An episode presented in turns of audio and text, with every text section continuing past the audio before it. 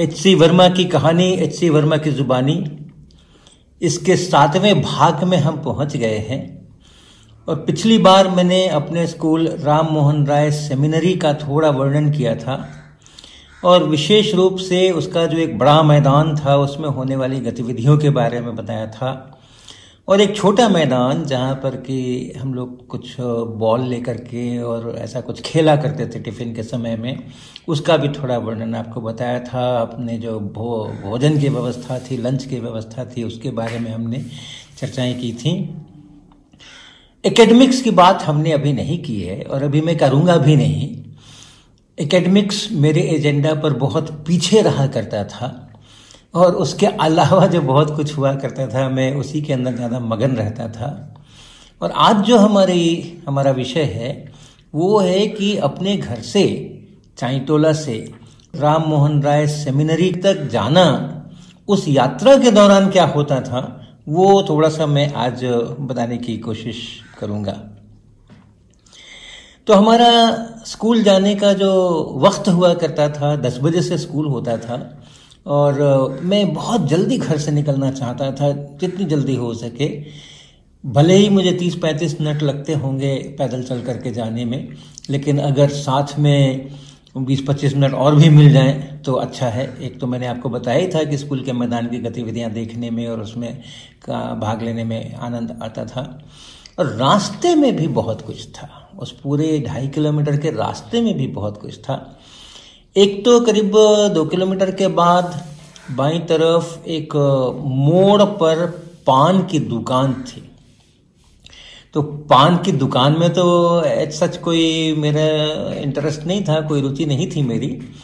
लेकिन वहाँ पर जब भारतीय क्रिकेट टीम कहीं टेस्ट खेलती होती थी तो उस दुकान पर उसकी रेडियो पर कमेंट्री होती थी। वो 1960s का ज़माना है। मैं 1962 से और 66 तक इस स्कूल में रहा था। तो उस ज़माने में टेलीविज़न वगैरह का तो प्रश्न ही नहीं था और रेडियो भी कुछ कुछ घरों में ही होते थे। तो इसलिए रेडियो की कमेंट्री एक सार्वजनिक स्थान के ऊपर और होना ये बहुत स्वाभाविक था। और ख़ास करके पान की दुकान वगैरह, जहाँ पर कि ग्राहकों को आकर्षित करना, ये दुकानदार का एक प्रमुख उद्देश्य होता है, ये रेडियो की कमेंट्री बहुत सहायक होती थी। तो जब कभी भी ऐसा मैच होता था तो उस दुकान के आगे तीस पैंतीस लोग खड़े रहते थे, कुछ पान खाते रहते थे, कुछ चबाते रहते थे, कुछ यूँ ही खड़े रहते थे। और दुकानदार को भी कोई दिक्कत नहीं थी, अगर कोई नहीं भी पान खरीदने वाला खड़ा है तो ठीक ही है, खड़ा है तो आज नहीं तो कल खरीदेगा ही। और वो तीस पैंतीस लोगों के जो हाव भाव थे, वो भी देखने में अच्छा लगता था। क्योंकि अपने गली स्टाइल का क्रिकेट थोड़ा बहुत तो खेलते ही थे, कुछ बट्टा वट्टा लेकर के ईंट वींट लगा करके तो थोड़े बहुत तो शब्द पता ही थे, चौका क्या होता है, छक्का क्या होता है, आउट क्या होता है। अंग्रेज़ी में कमेंट्री होती थी, अंग्रेज़ी तो बिल्कुल समझ नहीं आती थी, लेकिन फिर भी जो कुछ कुछ खास खास बातें तो ज़रूर समझ आ जाती थी कि हाँ क्या हुआ। और जब कभी भारतीय टीम के बल्लेबाज कुछ अच्छा शॉट लगाते थे, कुछ चौका वगैरह जाता था तो फिर ये तीस पैंतीस लोग जिस तरह उत्साह में आकर के और एकदम गर्म जोशी के साथ तालियाँ बजाना और हा करना, वो सब भी देखने में भी बड़ा अच्छा लगता था और सुनने में भी अच्छा लगता था क्योंकि क्रिकेट के थोड़ी बहुत जानकारियाँ अपने मैदान से आ गई थी।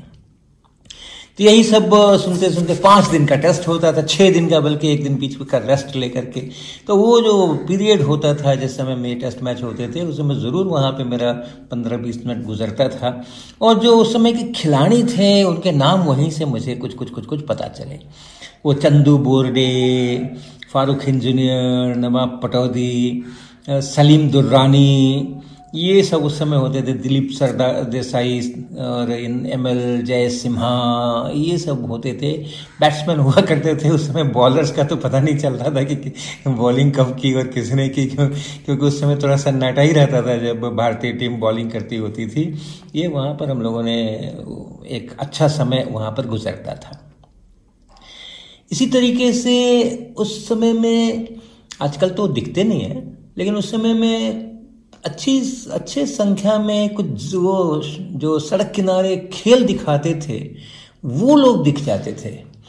कोई बंदर लेकर के डुग डुग डुग डुग डुग डुग करके भीड़ इकट्ठी कर रहा होता था, कहीं फुटपाथ के ऊपर, कहीं कोई जादू का खेल दिखाने वाला होता था, सड़क के ऊपर कपड़ा बिछा करके और वो सिक्के गायब करना और ये करना, ये सब तरह की चीज़ें हुआ करती थी। तो ऐसा जब कभी उस ढाई किलोमीटर की यात्रा में कहीं फुटपाथ के ऊपर कुछ मजमा लगा हुआ दिखता था तो अंदर से घुस जाता था मैं, छोटा सा था मेरा, कद भी छोटा था, उम्र भी छोटी थी, दस ग्यारह बारह साल की उम्र थी। तो वो जो भीड़ के अंदर घुस करके और बिल्कुल सबसे आगे की पंक्ति में खड़े हो जाना और फिर उस पूरे खेल तमाशे को देखना, ये भी कभी कभी सौभाग्य मिल जाता था उस यात्रा के दौरान। ये सब साधारणतः स्कूल जाते समय ही हुआ करता था, आते समय कुछ खास ऐसा होता नहीं था।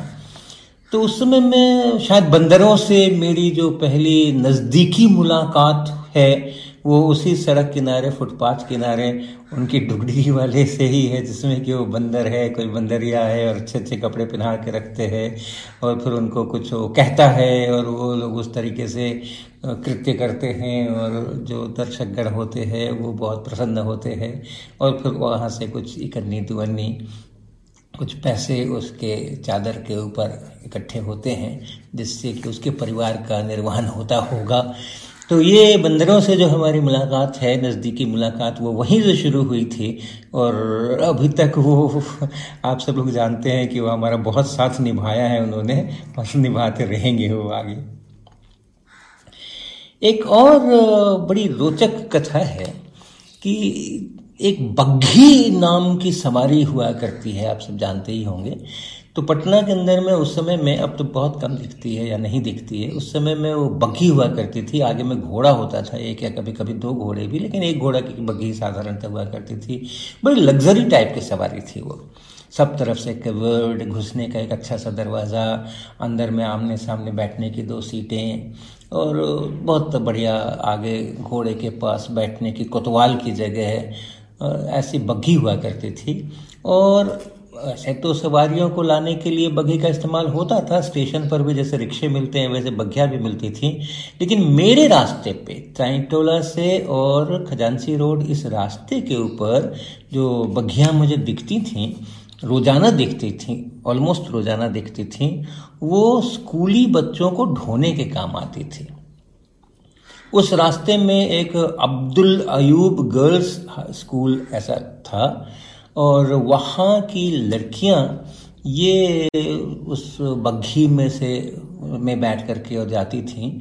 अपने अपने घरों से उस बग्घी वाला उसको, उनको कलेक्ट करता होगा और फिर ला करके वो स्कूल में वहाँ पर छोड़ता होगा और फिर शाम के समय छुट्टी होने के बाद उनको वापस भी लेकर के वो जाता होगा। तो ऐसी बग्घी कभी कभी आती हुई दिख जाती थी पीछे से। तो उस बग्घी के पीछे में एक लकड़ी का पटरा होता था। पूरी बग्घी तो अंदर से बंद है अंदर में लोग बैठे हैं और सब बढ़िया दरवाज़ा वगैरह है। लेकिन बिल्कुल पीछे चक, दो चक्कों के बीच में, बैक साइड में एक छोटा सा लकड़ी का पटरा होता था, जो उस कोतवाल जो था, जो चलाता था घोड़े को, उसका सहायक वहाँ पर बैठा करता था, सामान्यतः। तो जैसे कंडक्टर के साथ में और एक सहायक होता है, उसी प्रकार से यहाँ पर इस चालक के साथ में वो एक सहायक वहाँ बैठता था और वो फिर बच्चियों को हाँ उतरो और ये चढ़ो वगैरह, इन सब में सहायता करता था। कभी कभी ऐसा होता था कि वो सहायक नहीं होता था और वो पटरा खाली होता था। और वो हमारे लिए एक सुखद घटना होती थी जब बगल से वो बग्घी हमें ओवरटेक करके निकलती थी तो हम भी अपनी थोड़ी स्पीड बढ़ा करके और उचक करके उस पटरे के ऊपर बैठ जाया करते थे। और फिर जितनी देर तक वो बग्घी चल रही है, उतनी देर तक का सफ़र हमारा भी बग्घी पर निकल जाया करता था।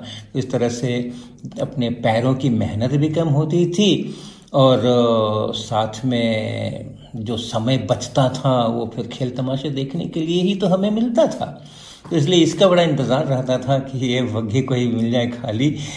तो आप जो कॉन्सेप्ट ऑफ़ फिजिक्स जिन लोगों ने पढ़ी होगी, ध्यान होगा उनको कि जो उसमें एक अध्याय है लीनियर मोमेंटम कोलिजन्स के ऊपर सेंटर ऑफ़ मास पर, उसमें जो एक्सरसाइजेस दिए हुए हैं, उसमें एक एक्सरसाइज है जिसमें कि एक बग्घी है लग्जरी कार्ट जिसको हम कहते हैं।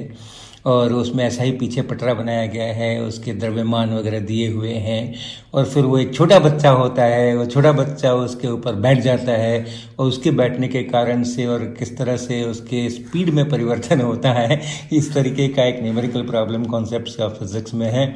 तो उसकी उत्पत्ति कहाँ से हुई है, वो अब आप अच्छी तरह से समझ गए होंगे। ये कुछ बड़ी सुखद यादें हैं। एक बार हम जब लौट रहे थे स्कूल से वापस घर, जाते समय तो मैं अकेला ही जाया करता था, लेकिन लौटते समय उधर से ज़रूर तीन चार मित्र होते थे जो हम लोग साथ साथ चला करते थे। और इस तरफ़ रख, रहने वाले चाइटोला से तो मैं अकेला था, लेकिन हाँ इस तरफ़ रहने वाले कई सारे मित्र अपने अपने घरों में जाने के पहले काफ़ी दूर तक कॉमन रास्ता हुआ करता था तो हम लोग साथ बातें बातें करते हुए चला करते थे। सड़क पर अगर कोई डब्बा पड़ा मिल जाए खाली, या कोई पत्थर का ही टुकड़ा मिल जाए तो पैरों से उसको हिट करना और फिर वहाँ जहाँ जाकर वो रुके, वहाँ पहुँच करके फिर से दोबारा हिट करना, ये भी प्रक्रियाएँ चलती रहती थीं। सामान्यतः पैरों में जूते तो होते नहीं थे, चप्पल तो होती नहीं थी। टेन परसेंट समय ही शायद वर्ष में चप्पल जूते पैरों में मिले तो मिले, वरना तो ऐसे ही रहते थे। तो वो खाली पैरों से भी पत्थरों को ठोकर मारने में बड़ा आनंद का अनुभव होता था, भले ही थोड़ा स्किन के ऊपर इरिटेशन होता था या दर्द होता था, लेकिन फिर भी वो एक अच्छा इन्जॉयमेंट का साधन था। तो इस प्रकार से हम लोग का चलता रहता था। तो जो हम तीन चार जने आ रहे थे तो एक ऐसा वक्त आया जबकि एक बग्घी पीछे से आई और खाली बग्घी थी ऐसे जा रही थी और पीछे का पटरा भी खाली था और हम चार विद्यार्थी थे, चार दोस्त थे, चारों ही छोटे छोटे थे। तो दो उसमें से उचक करके उस पटरे के ऊपर बैठ गए। मैं तो नहीं बैठा क्योंकि मैं जब दोस्त होते थे तो उनको अवसर पहले मिले, मुझे बाद में मिले। तो ये मेरा मेरा संस्कार शुरू से ही रहा ही है। तो इसलिए वो दो दूसरे हैं, मेरे मित्र उसके ऊपर चढ़ गए और हम लोग साथ साथ दौड़ने लगे। बग्घी की रफ्तार बहुत तेज नहीं थी तो हम लोग साथ साथ दौड़ने लगे और वो दोनों उसके ऊपर बैठ करके आनंद लेने लगे और वो थोड़ी वार्ताएँ दौड़ते दौड़ते में हम लोग कर ही रहे थे। शायद कोतवान को ये सब आवाज़ें सुन के एहसास हो गया कि कोई तो भी साथ दौड़ रहा है। और क्यों दौड़ रहा है इसका अंदाज़ा भी उसको लग गया होगा। तो उसने अपनी बग्घी धीमी की। तो बग्घी धीमी होती देख करके मुझे समझ आया कि हाँ कोतवान को ज़रूर इसका अंदेशा हो गया है और वो कुछ ना कुछ करेगा। तो मैंने इन दोनों को कहा कि उतर जाओ उतर जाओ उतर जाओ बग्घी धीमी हो रही है और वो कोतवान आ सकता है। लेकिन उन दोनों ने हमारी बात सुनी नहीं। उन्होंने कहा अरे वो धीमी तेज तो होती रहती है एक, एक समान थोड़ी चलता है कुछ। वगैरह, वो उसके ऊपर चढ़े ही रहे। और इसने सचमुच बग्घी को धीमी करने के बाद वहाँ से उतरा। उसने घोड़े की लगाम तो हाथ में रखी हुई थी, घोड़ा रुका। और जब तक ये दोनों मेरे मित्र वहाँ पटरे पर से उतर करके और भागते, वो आकर के जिस चाबुक से वो घोड़े को चलने के लिए उकसाता है, उसी चाबुक से दनादन दनादन उसने दो चार तो ठोक दिए। और ये जो दो हम दोनों मित्र थे हमारे, वो फिर,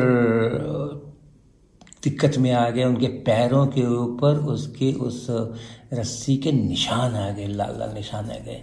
आप सोचो, बारह तेरह साल का बच्चा कितना कोमल होता है। साधारणतः सब हाफ़ पैंट में होते थे, मैं भी हाफ़ पैंट में होता था हाफ़ कमीज़ होती थी हाफ़ पैंट होता था। उससे ज़्यादा की अपनी कोई शक्ति ही नहीं थी। कमीज़ भी फट जाया करती थी कई बार कंधे पर से। तो वो भी सुई से सिल करके और उससे भी काम चलता रहता था।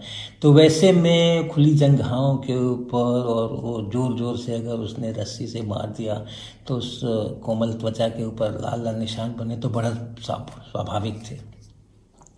अब दिक्कत ये नहीं थी कि उसके कारण से उनको दर्द हो रहा था या तकलीफ़ हो रही थी।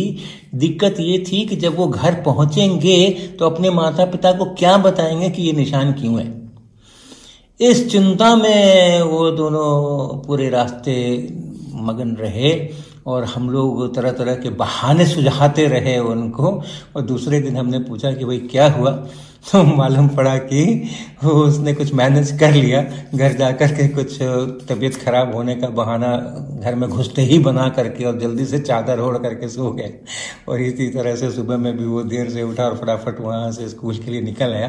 तो ऐसा करके कुछ मैनेज किया उसने, ये उसने कथा हम लोग को सुनाई। उसके अंदर ही उन्हीं मित्रों के जिन्होंने चोट खाई थी तो उन्हीं मित्रों के अंदर एक मेरे और मित्र थे सुदर्शन जी, जो कि बाद में पटना विश्वविद्यालय के बहुत अच्छे शिक्षक बने, और फिज़िक्स के ही शिक्षक बने वो। मेरी बाद में जैसे रानी घाट गली में मैं, अंत में उन्नीस सौ पैंसठ में शिफ्ट हुआ था, उसी गली में वो रहा भी करते थे। तो ये सब तरह तरह की बहुत सारी यादें हमारे आने जाने की हैं। तो अगली बार अगली बार हम थोड़ी सी और कथा बढ़ाएँगे और देखेंगे कि राम मोहन ऐसे में हम और क्या किया करते थे।